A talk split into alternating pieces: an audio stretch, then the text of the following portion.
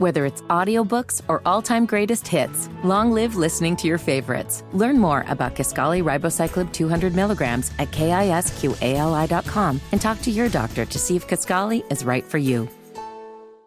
You're listening to the Wes and Walker Show. I remember one recruiting victory that you did get. It's Wes. I know you remember my quarterback, Paul Troth, and he and I came up there to East Carolina for a visit. And Walker. Vance High School offensive lineman, big kid, eventually went to Florida. Do you remember Wes Bryant out of Vance High there, coach? Only on Sports Radio 92.7 FM WFNZ. If Florida had come along and that young man told me he wanted to come to East Carolina, I probably wouldn't take him because I think he was not very bright. Uh,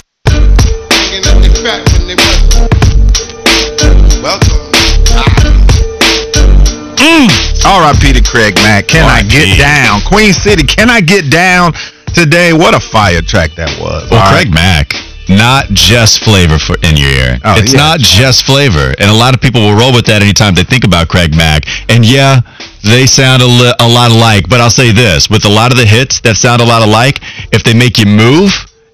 If one makes you move and then you copy and paste that to all the other songs in terms of feel, then you're going to be okay. And we appreciate Craig Mack. And it. what made this song so dope too was both versions were absolutely fire. It's hard to choose between the two. That's the original version. The remix had Q-Tip on it, and it had one of those great, uh, those great beats. I don't know if the Ummah did it. I don't know who, which uh, J Dilla, was who, but the remix is fire as well. All right. Um, also, real quickly, belonged good. to it. Wasn't he a pastor at a South yeah, he did. church? That's why he quit the uh, industry, man, and went down there. And so it was uh, definitely kind of a bizarre situation, but he definitely gave his life to God and left Puffy in the industry and all that. Wasn't it culty, or am I wrong on It that? was. I think it was a little bit. All right, drum. Can you do some Craig Mack research?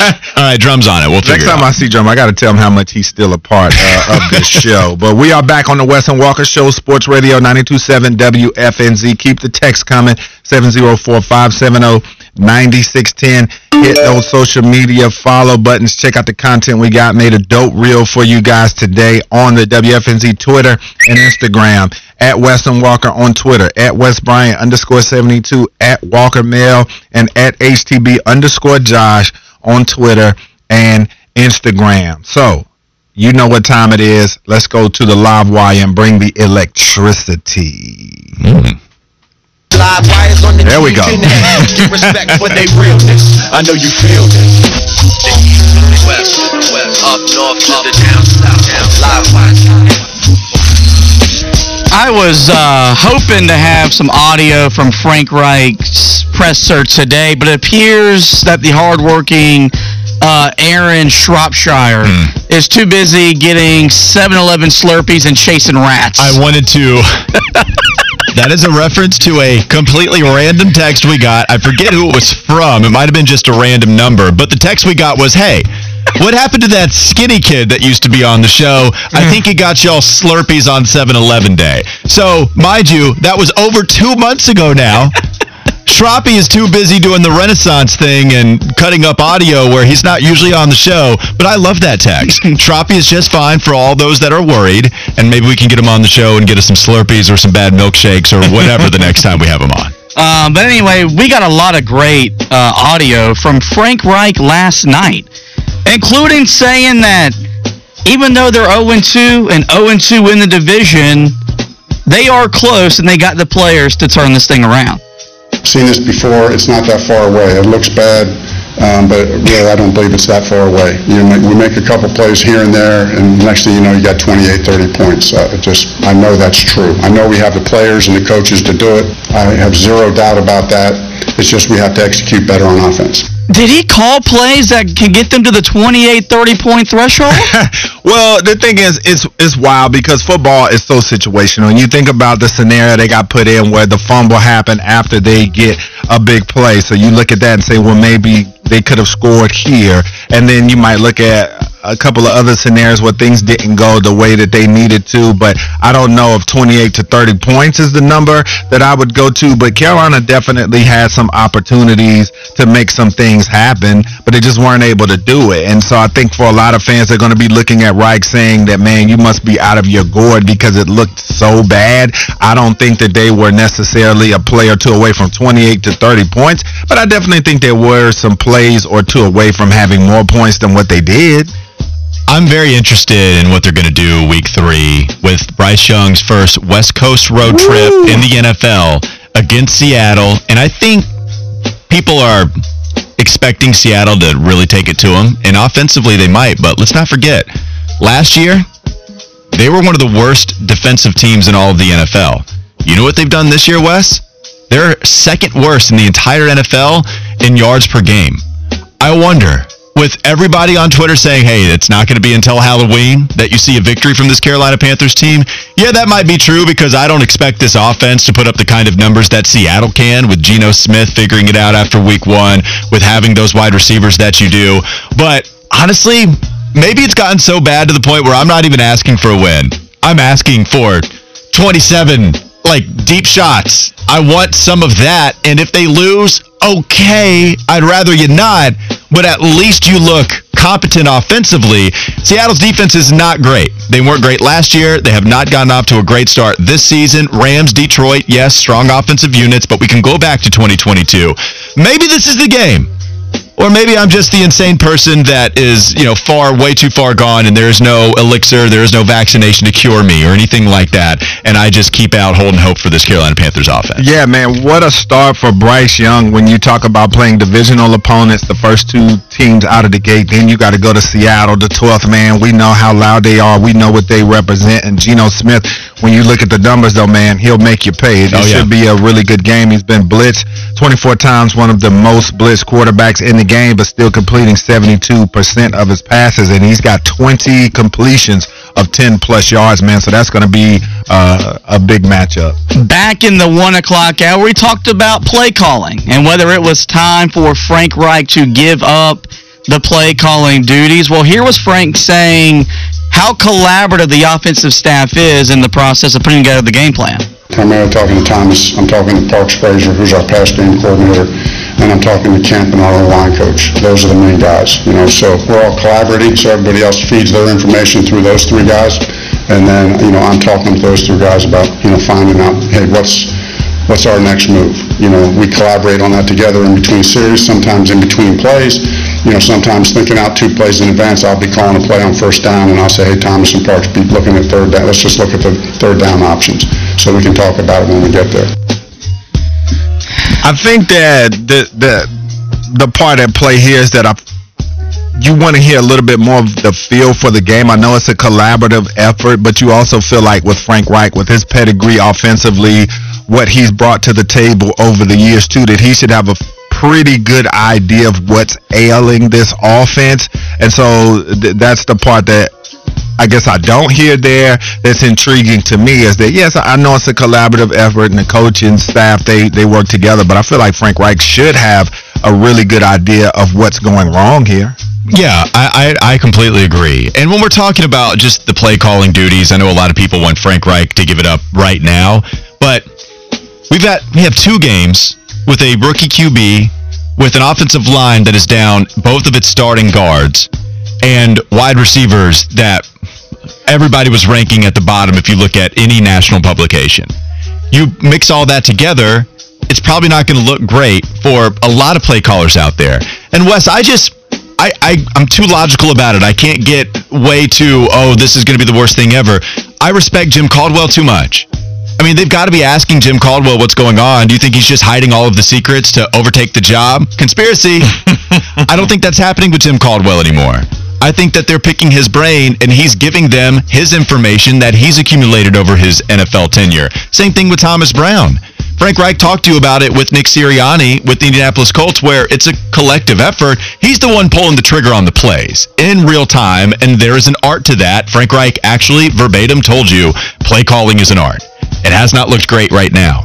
But to me, there's too many bright offensive minds that I'm going to put what I've seen in years past all those years with Caldwell, with Frank Reich, with even a Thomas Brown, working with Sean McVay for so long. I'm going to put a lot of stock into that more so than just saying, okay, it's gone horribly wrong and say it's the play calling's fault rather than what we've seen with the offensive line and the wide receiver issues. Two more things I want to get to really quickly. First off, how prevalent were the boos on TV last night?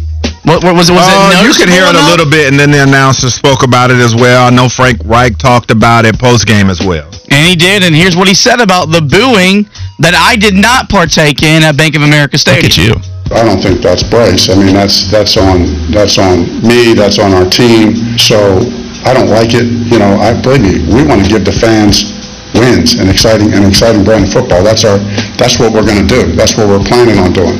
It's a process. You know, we're two games into a 17-game season. Things haven't gone the way we wanted, but, and nobody's throwing in the towel. I mean, it's a long year. Uh, they threw in the towel at halftime in the middle of the fourth quarter last night, Frank. I agree with Frank though that it's not on Bryce Young. I know a lot of people took it that way, saying, "Why are you booing your first overall QB just within the first two games?" I think Reich is correct in saying it was about the whole operation.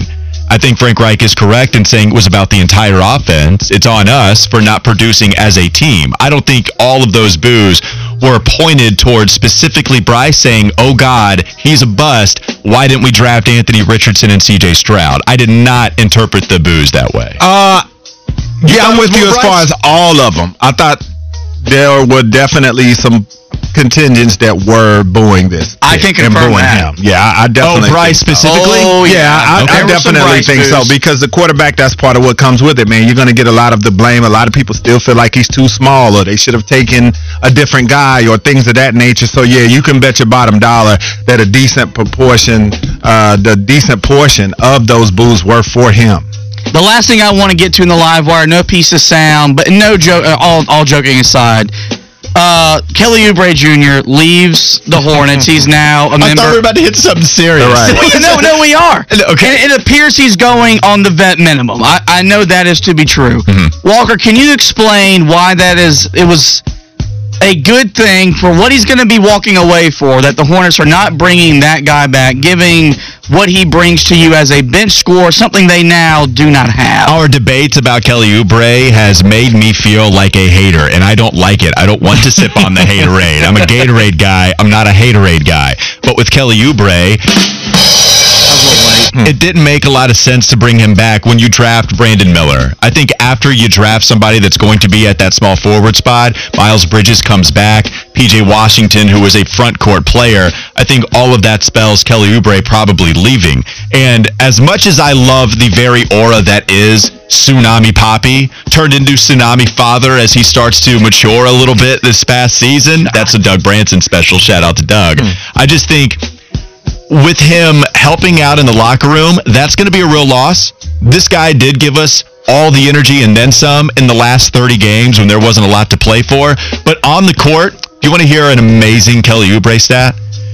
Kelly Oubre in the past 27 games that he played with all those injuries did not record more than two assists in any single game. Bad shot And makers on the team. That is the Kelly Oubre experience. No, there is a place for it. I love it. I love it. But no more than two assists. Like, yeah, man. Uh, look, I'm in here to get buckets and bleep all y'all else who think I'm about to pass y'all this basketball. Okay? If I pass it to you, it's because I dropped it and it just dribbled over to you and then you shot it immediately. And that's the Kelly Oubre experience, but some fun memories along the way. Yeah, man. Kelly Oubre never met a shot that he didn't like, so now he will be in Philly chucking up those shots, being tsunami father. Well, when we come back on Source Radio 92.7 WFNZ, how much pressure should Scott Fitterer be feeling right now? That more on the Wes and Walker Show, Sports Radio 92.7 WFNZ. Whether it's audiobooks or all-time greatest hits, long live listening to your favorites. Learn more about Kisqali ribociclib 200 milligrams at kisqali.com and talk to your doctor to see if Kisqali is right for you. McDonald's is not new to chicken. So maybe stop questioning their chicken cred and get your hands on the McCrispy. Juicy fried chicken, buttery bun, unmatched pickle to chicken ratio. Yeah, they know what they're doing. In fact, we can honestly say they're not new to chicken, they're true to chicken. The McCrispy. Only at McDonald's. Ba da ba ba ba.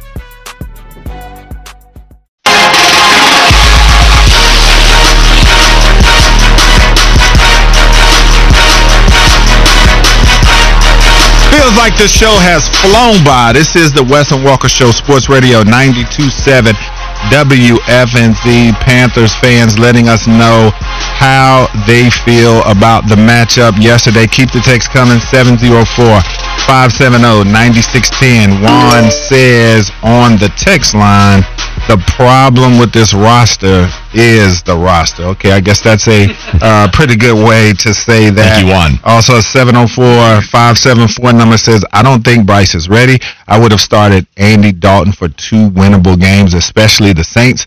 Dalton played with the Saints last year, was familiar with the defense, and probably knew the weaknesses better than Bryce could process two games into his NFL career. Uh, a couple thoughts there. I feel like he could definitely share info with Bryce, and I'm sure that he did share info with Bryce. And I get the processing part. Maybe he could have come in and played better. And so that was an interesting question that was pondered last night. I was I was thinking about that as well, and I knew people were going to say that. I mean, do you think that there's any chance that Bryce sits and they let Andy Dalton take over for a little bit? I don't, and I don't think that they should. But there's different schools of thought with things like that. Man, with all of the preseason concerns that we had, we saw Andy Dalton throw an interception in his limited snaps, right? I don't expect Andy Dalton to one if the off. Okay, so depending on how you shift the blame, mm-hmm. do you think the play calling with Andy Dalton is going to be more dynamic? No, but maybe you could say he knows how fast NFL defenses are, and he's going to be able to throw it in the windows that you anticipate because they're a lot uh, sh- a lot smaller than what the windows are in college. All right, so now we go to the offensive line. If you think that's the issue, is Andy Dalton going to be able to escape the pocket better than Bryce Young? All right, no, well, maybe he can stand up in the pocket and, you know, get the ball out of his hands a little more quickly. Do you think the wide receivers are going to get separation for Andy Dalton more so than Bryce Young? I doubt that as well. I just think there's way too many ifs, ands, and buts to just expect Andy Dalton to be a better quarterback with this offense. And also, you drafted Bryce Young number one overall, and here we are talking about the pressure Anthony Richardson and CJ Stroud might be applying. Think about how much pressure Bryce Young would have if he wasn't playing and Andy Dalton was starting, and these two guys were putting the performances they are right now. And I know Anthony got hurt, but looked pretty good before he got hurt. And CJ Stroud did throw for 380. No, they didn't win the game, but they're putting together some pretty nice offensive outputs there. Yeah, I'd still think we'd be having that conversation of those rookies applying pressure to your number one overall pick. And so uh, that's an intriguing thought that you bring up when you talk about these Thanks, I read it off your topic list. if these rookie quarterbacks are applying pressure on Bryce Young, and so when you look at things, C.J. Stroud is the most sacked quarterback in the NFL thus far. He's been sacked 11 times. He's been hurried 14 times, knocked down eight times, but still 64% completions. He's got 26 completions of 10 plus yards, eight of 20 plus yards. Then you look at what Anthony Richardson was able to do in limited time. Now, this is a young man that certainly needs to learn how to get down and lay down because he has taken some shots and he's already been feeling the effects of that. I've seen him in one game laid out for an extended period of time, and then he just got knocked out of the last game with a concussion. So there's been some promise, but there's also been some tribulations for him so far when you talk about the injuries that he's taken. But when you look at a guy like CJ Stroud, which is we definitely had some Anthony Richardson conversations of being the number one pick, but CJ Stroud was the guy that everybody felt like that it came down to. And when you look at the numbers that he's been able to put up, despite having an offensive line that's not ideal, despite not having a household name at wide receiver, is this really applying pressure to Bryce Young? Because listen to a couple of these. He has more passing yards than Patrick Mahomes and Josh Allen, higher completion percentage than Joe Burrow and Trevor Lawrence, more completions than Justin Herbert and Tua, and a higher passer rating than Matthew Stafford and Daniel Jones. Most pass attempts without an interception by any, any player this season. He's playing really, really good football. How much do you think this is playing into the psyche of Carolina fans and just football pundits alike? I think there's maybe somewhat of a foundation of pressure right now because you want your number one overall quarterback to look like the best quarterback of any of the other rookies that were taken. And when we all set, th- this was part of the selling process too, right? It's that Bryce Young is the most NFL ready compared to any of the other first round picks and then any other quarterback in the draft. I saw somebody write on the text line a while back, what is Bryce Young's elite trait? He doesn't have any. That might be true as far as a physical standpoint, but Bryce Young's elite trait was his processing and his accuracy. It wasn't arm strength, it wasn't athleticism, even though I thought it was underrated. It wasn't any of that. It wasn't his height, certainly, but it was his processing and it was his accuracy. Those were the elite traits. And if we can't see that thrive right now, it's going to be tough when you watch Anthony Richardson run for three touchdowns in two games, not even two games because he went out early in that Houston contest. And when Anthony Richardson throws for 223 yards, more than Bryce Young has in the first two games, even a touchdown pass, I guess Bryce has more. But CJ Stroud is throwing for close to 400, even if they're losing. Yeah, man. Like, I, I get why people are concerned. I am not yet. I'm not going to make a declaration as to Bryce being the worst QB out of these three after two games, right? That seems silly to me. Plus, we look at, you know, against Jacksonville, Anthony Richardson, they're, I mean, the Jacksonville's defense is okay. I guess they played well against Kansas City, but we know their offense is bad. Either way, it, without some of the wide receivers, I'm rambling. I apologize.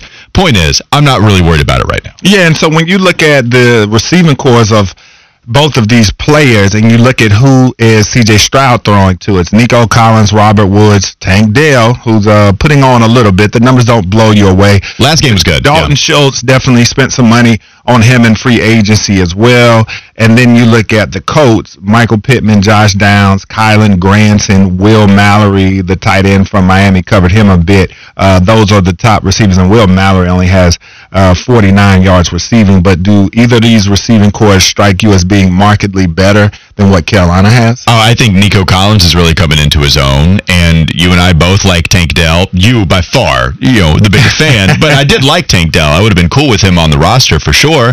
The Colts, they went out and they got Josh Downs. And Michael Pittman's good. I, you know, we have our fun back and forth with him not helping your fantasy team. I saw Josh Norris talk about the Colts offense heading into the season. Shane Steichen using Richardson's athleticism. Loved that fit from the get go. I think all of us did, coming from the Eagles organization. But also how sometimes the RPO offense using athleticism, when you do pass, you'll funnel targets to one player in particular. And Michael Pittman's good enough to where you can do that. And he's been featured a lot. He's got as much of a target share, I think, outside of Puka Nacua, maybe Deebo Samuel. He's right up there with those guys. So, yes, I think it's pretty clear to say there are better weapons to throw to overall for those other younger QBs than there are here in Carolina with Bryce Young. All right, well, let's hear from Louis Riddick what he said last night about Carolina's quote unquote rebuild and Bryce Young. Well, I think right now you see the good moments, okay? You see the ability to create outside of structure. You see the ability to pick up first downs with his legs when defenses turn their back and he's able to, you know, escape up through the middle of the pocket. And you see the ability to throw outside of structure, meaning out on the perimeter and create like he did down on the goal line on the touchdown to Adam Thielen. And they realize that there's going to be some of these growing pains. There's going to be some of these moments when he goes up against uh, top-rate caliber defenses like the New Orleans Saints. And make no mistake about it, at the end of the year, the Saints will be a top five defense in every meaningful category. So don't get down on them because of what happened here tonight. They were still in it all the way to the end, albeit that last drive that they scored on, the Saints kind of let them just go ahead and take the ball down the field, letting receivers get out of bounds and not a lot, a lot of time coming off the clock. But Bryce is okay. You just have to be realistic about where they are at in their program build, and there's nothing right now to be discouraged about. All right, so we just talked about the receiving corps for the Colts and the Texans. And so you heard what Louis Riddick had to say as well, and he talked about it being a rebuild. But uh, let's talk about a couple of these young receivers on the roster that should be helping this team right now. And I want to start first with Jonathan Mingo. We just talked about how Tank Dell, even though the numbers aren't jaw dropping, 14 catches for 106 yards and a score. And so when you look at this Carolina Panthers team, and Jonathan Mingo with what we heard from the preseason, saying that he was a gym rat, and that he and Bryce already had great chemistry, and that he was going to be a big part of the offense this season. But now we look, five catches, 43 yards for him on the year. Do we feel like that this is a young man that's going to blossom as the season goes? How patient should fans be with Mingo when we see receivers coming in and making more and more of an impact uh, in their rookie season? We had a debate about this earlier in the offseason. There are some receivers in the second round and beyond that can come in and go off. It's still an outlier situation if you get out of the first round. It can happen, but it's still pretty outlierish. Now, first round wide receivers, we've seen them come in quite a bit and perform right here, right now. We've talked about the impact of seven on seven. Just so many skilled guys on the outside. Zay Flowers, probably going to be that guy. And they're just, I think he's just flat out their number one option right now in, until Mark Andrews comes back. And then we'll see. But Zay looks like the real deal. He's a first rounder. With John, uh, with Mingo, I do think that it's okay to let him get his feet wet. There was some kind of project tab around him, right? Like we, we did talk about him as not being crazy productive out of Ole Miss. And Jonathan Mingo can come in and we can give him some time, be a little patient. I thought he might hit the ground running, to be honest with you. I did because I just didn't think the other receivers were athletic enough. But it's okay to give him some time.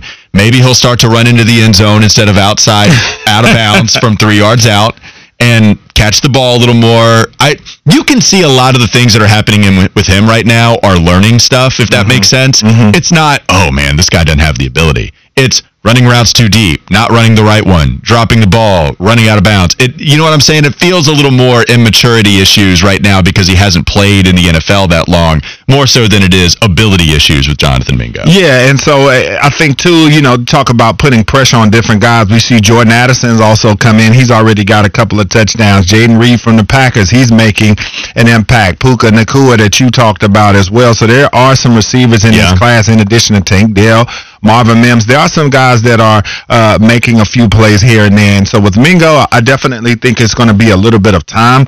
But when he gets out there and plays, I get very quirky with the players. I'm a huge eye test kind of guy. And I feel like that when you looked at him at Ole Miss, he looked so big and physical and he looked like a man amongst boys out there. And it's like when he gets out there on the field now, he looks like another guy out there. He's got good size and things of that nature, but when he catches the ball, you don't necessarily see a, a ton special. But I'm going to hold out and reserve hope that he's going to uh, get better and better as the season goes along. Well, no, and, and I think with the rookie receivers that get drafted outside of the first round that are contributing right away, it is happening more and more as you start to get to the last three or four years. You're, I mean, you're right to bring up Puka.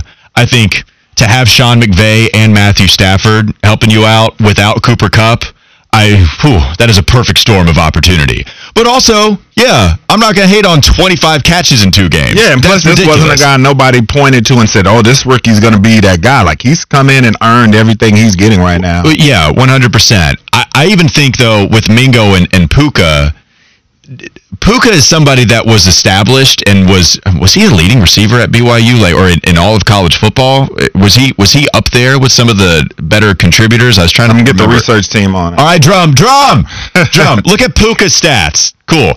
Mingo didn't seem to be a project like Puka, right? It's one of those things of okay, do we value the guy that can help us right now, or do we value the guy that Mingo might have the higher ceiling and it could take a little longer? Scott Fitterer company clearly went with the higher ceiling, and they've valued traits a lot more than other uh, front offices. Another conversation to have real quickly here, Wes, is speaking of valuing traits, DJ Johnson, you traded up to go get his traits, and, and his, he's not he's not on the Nowhere field. to be found. He's not on the field. Marquis Haynes is on IR, and DJ Johnson, who they talked about.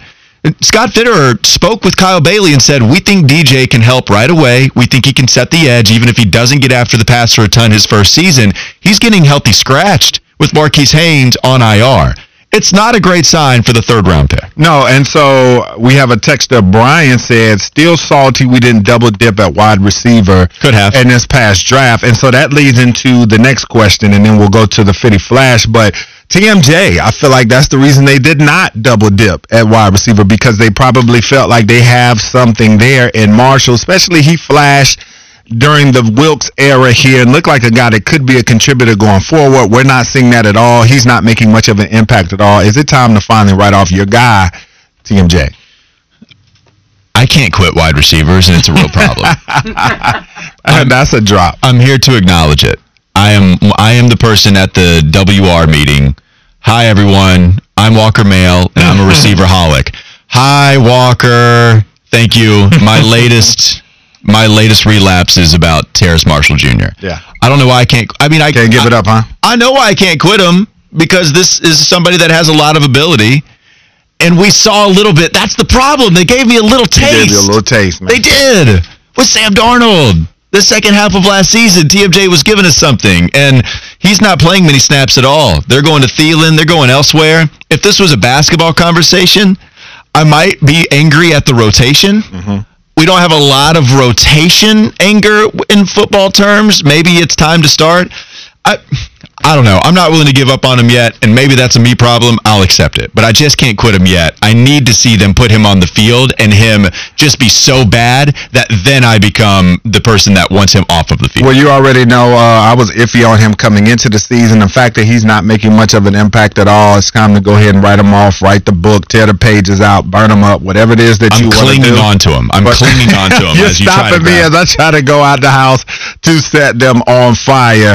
So uh, that's the Carolina skill guy talk right there. Terrace Marshall Jr., Jonathan Mingo. We'll see if they end up contributing uh, as the season continues on. Well, I just want one more text real quick. I feel like Bagel Guy. I don't know what's going on, man. I feel like Bagel Guy's been real angry. He's been real frustrated lately, and I get He it. definitely gives us some pushback. He does. He said, Walker, please stop making excuses for Mingo. You got drafted in the second round. There's no one out there making plays. Mingo needs to step up. He's not even getting targets.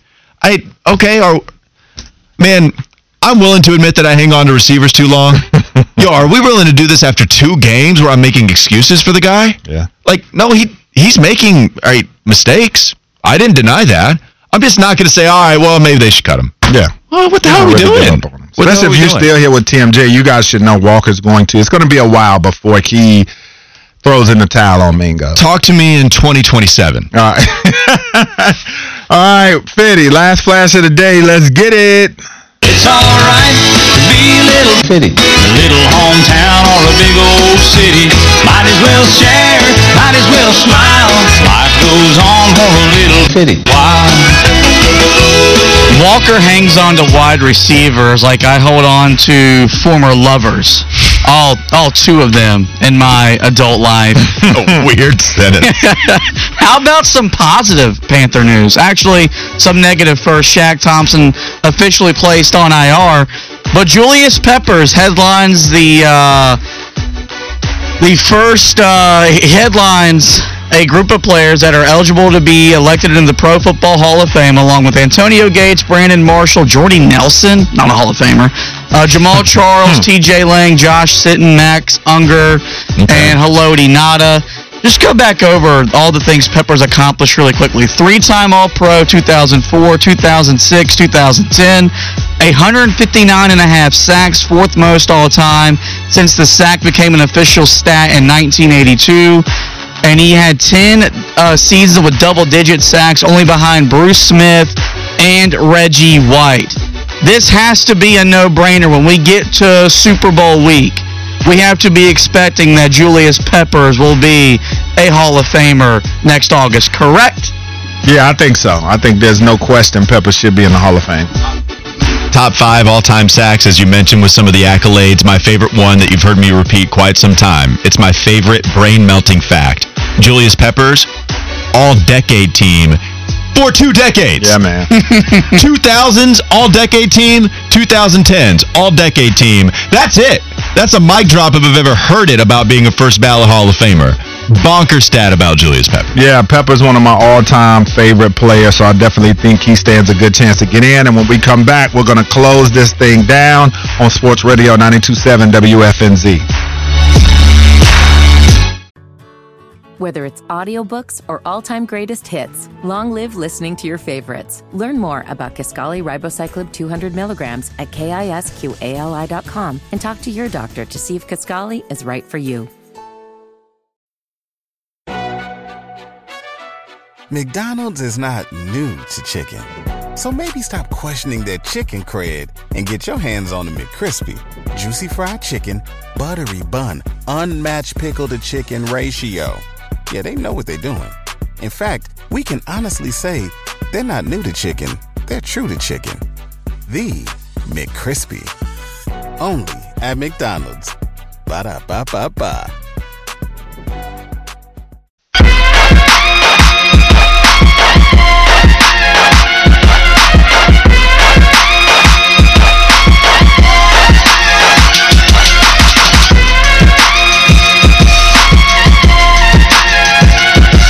Through it, folks. Final segment of Wes and Walker right here on Sports Radio 92.7 WFNZ. Overall, how do we think the show went in terms of mood, in terms of how people were feeling on the text line? I think we brought the energy. I think it's definitely not a positive mood around this organization, but I think that we brought some energy to it. At least gave it a little juice. I think we tried to give it a little juice today. Yeah, we did. I think we did a good job. What do you think, dynamic producer Josh Fitty Marlowe? Is there enough juice for you? I mean, the good news is, is we've gotten pretty good at talking about losing football around here. We have. It's a good point. when you get a lot of practice, then we should be decent about talking losing football. And the good news is, is that yeah, you're 0 and 2, and you're 0 and 2 in the division. We still got 15 more weeks, and it's Is that a good or a bad thing? it can't get worse than this. Ooh, it can. Yeah, it, it can. Because it because if it can, I mean, Chris Chris McLean's heart might explode. Yeah, I'm not going to be great either, to be honest with you. I, I want it so badly to get a lot better. It, yeah, and I'm already talking myself into the offensive breakout happening against Seattle in Week Three. you know what's crazy, man? You believe it? I don't know if it's because Panther Fitty's just like making a mini comeback. Mm-hmm. Do I think they're going to win on Sunday? Probably not. It's a tough place to go play. They're not going to look that bad on Sunday. So the defense for Seattle, I saw somebody tweet that yeah, it their act their rushing defense is a lot better than what they were last year, but they're allowing a lot of passing yards right now, which is partly because Detroit they're going to pass the ball a lot, and so are the Rams, and the Rams' offense is a lot better than we expected. And plus, Seattle's going to score, man. You got to be on Yeah. your P's and Q's to keep up with them. Yeah, that's why I don't think they're going to win. I mean, I'm not going to say that they're going to win that game. I do think that they can put up some points, hopefully. This one will hit a little different, right? Because the defenses that you played in the first two weeks, especially New Orleans, Atlanta, I don't know how great they're going to be. Defensively, they got a couple of guys that I think highly of in Jessie Bates. We, we've done that already. But the Saints defense, they're old, but they're still good. Oh, they're good. They're not aging, okay? And that was one thing I was holding on to, but they did not age. Demario Davis was fantastic. Cameron Jordan still getting after it. Granderson got the sack, as you mentioned. It, yeah, it was tough. That, that's a tough defense. Um, I do like hearing Panther Fitty though, because maybe it's him just catching the maybe catching what was a positive mood at first at Bank of America Stadium. I don't know. I know a lot of people were booing our quarterback and Bryce Young. People were booing the Panthers offense in general. But Fitty, you and Papa Fitty had a good time last They night. They did. Yeah. And you posted a photo on social media. Against his wishes. oh, he he hated it. Oh yeah. Um, my father, not one for the photos. I told him we were walking in the stadium. I'm like, Dad, when we get in, we, can we take a picture? He's like, Why? Did he? Oh yeah, he's. He hated it. And he was like, "Why you want to take a photo?" And I was like, "We know Anth- Flounder never wants to take photos when we when we go any places, and I want to document my football experiences." He was like, "Yeah, we'll take a photo," but then he didn't want to take a body shot, so we just took like you know the headshot. And because I've got T Rex arms like Brady Christensen, I don't get the good selfie angle like some of these other people. Well, no, and just to be clear, I loved this photo that was taken. We got to see it on Twitter. Go follow Josh on Twitter at HTB underscore Josh and go look up the photo of Fitty and Papa Fitty. And it wasn't because of anything bad that happened. It wasn't because of the way you took the picture, T Rex, Brady Christensen arms. It wasn't anything like that. It was your dad looking younger than we thought. Wes, you and I both thought he looked younger than I guess what we had pictured in our heads. We definitely did. Also, your dad bringing the chain game? Oh, Very player. That was excellent. That was very playa. I had no clue that was going to happen. But playa Fitty is Fitty's pops. Yeah. That's the Fitty to me. I don't think he's saying the same self-deprecating "I ain't got no game" jokes like Fitty. That dude, he showed up ready to impress. Yeah, and Fitty looks like him in two. He looks like, in the words of Stephen A. Smith, he looks like a rough rider. Like he could have been a wrestler such a good word. in his uh, previous day. I told her I felt a little Stone Cold Steve Austin vibes He gets from that. Fitty's dad. Like he takes no mess. He is two Bud Lights being pounded and crushed from being Steve Stone Cold Steve Austin himself. Yeah. If he does that, then people are going to mistake him for a wrestler. Yeah, no doubt about it. Uh, the black tea. That's what I'm saying. the You know, vibes. like, I, the vibes are so real. yeah, the vibes are don't mess with me or my son. I, I was I was looking at that and I wondered just how many other people thought the same thing. I wanted to know what your thoughts on it were, and I'm glad we're talking about it to see if I'm You just look like Fitty's big brother. It did, That's a compliment to him. no, it's not. No, what's it a compliment to it him and insult to me? No, Damn it! Nope, nope. it is a compliment to you. And here's another compliment for you as far as your dad is concerned. If you grow up to look like that, you shave the head, you bring out the chain, you wear the black tee, you kind of meet. I think the if Fitty went with those vibes, man, the, the fortunes might change with the women. M dog. I agree. I agree. Yeah, you know, M Dog wrote in something on the text line I'm just going to stay away from, but there have been more than one comment in that same neighborhood from people that have seen the photo I've talked to as well. Yeah, man. I like it. That's all I'm going to say. Papa Fitty. All right. It seems like sometimes the apple does fall far from the tree. The only the only downfall from yesterday was uh, I took him to checks. That was our pregame meal. Oh no, he doesn't like it. And now my dad, more of a breaded wing guy. He got the honey hot hot honey. He liked the sauce, doesn't like the chicken. And the Oh. I think I think we got the owner that took our order. This man was selling us on the strawberry hot, and we just weren't feeling That's it. Walker's flavor. That's Walker's flavor, man. I'm trying to tell you, strawberry hot. It's real, and if he does like the double breading, the breading, you got to go to Seoul. Uh, what it's Seoul, right? Yeah, just go there. And yeah, so, he'd like those if he likes a breaded is wing. It meat company? Is that what it is? Seoul Food Meat Company. Thank you, yes. Seoul Food Meat Company. You should go there. Those wings, I'm sure.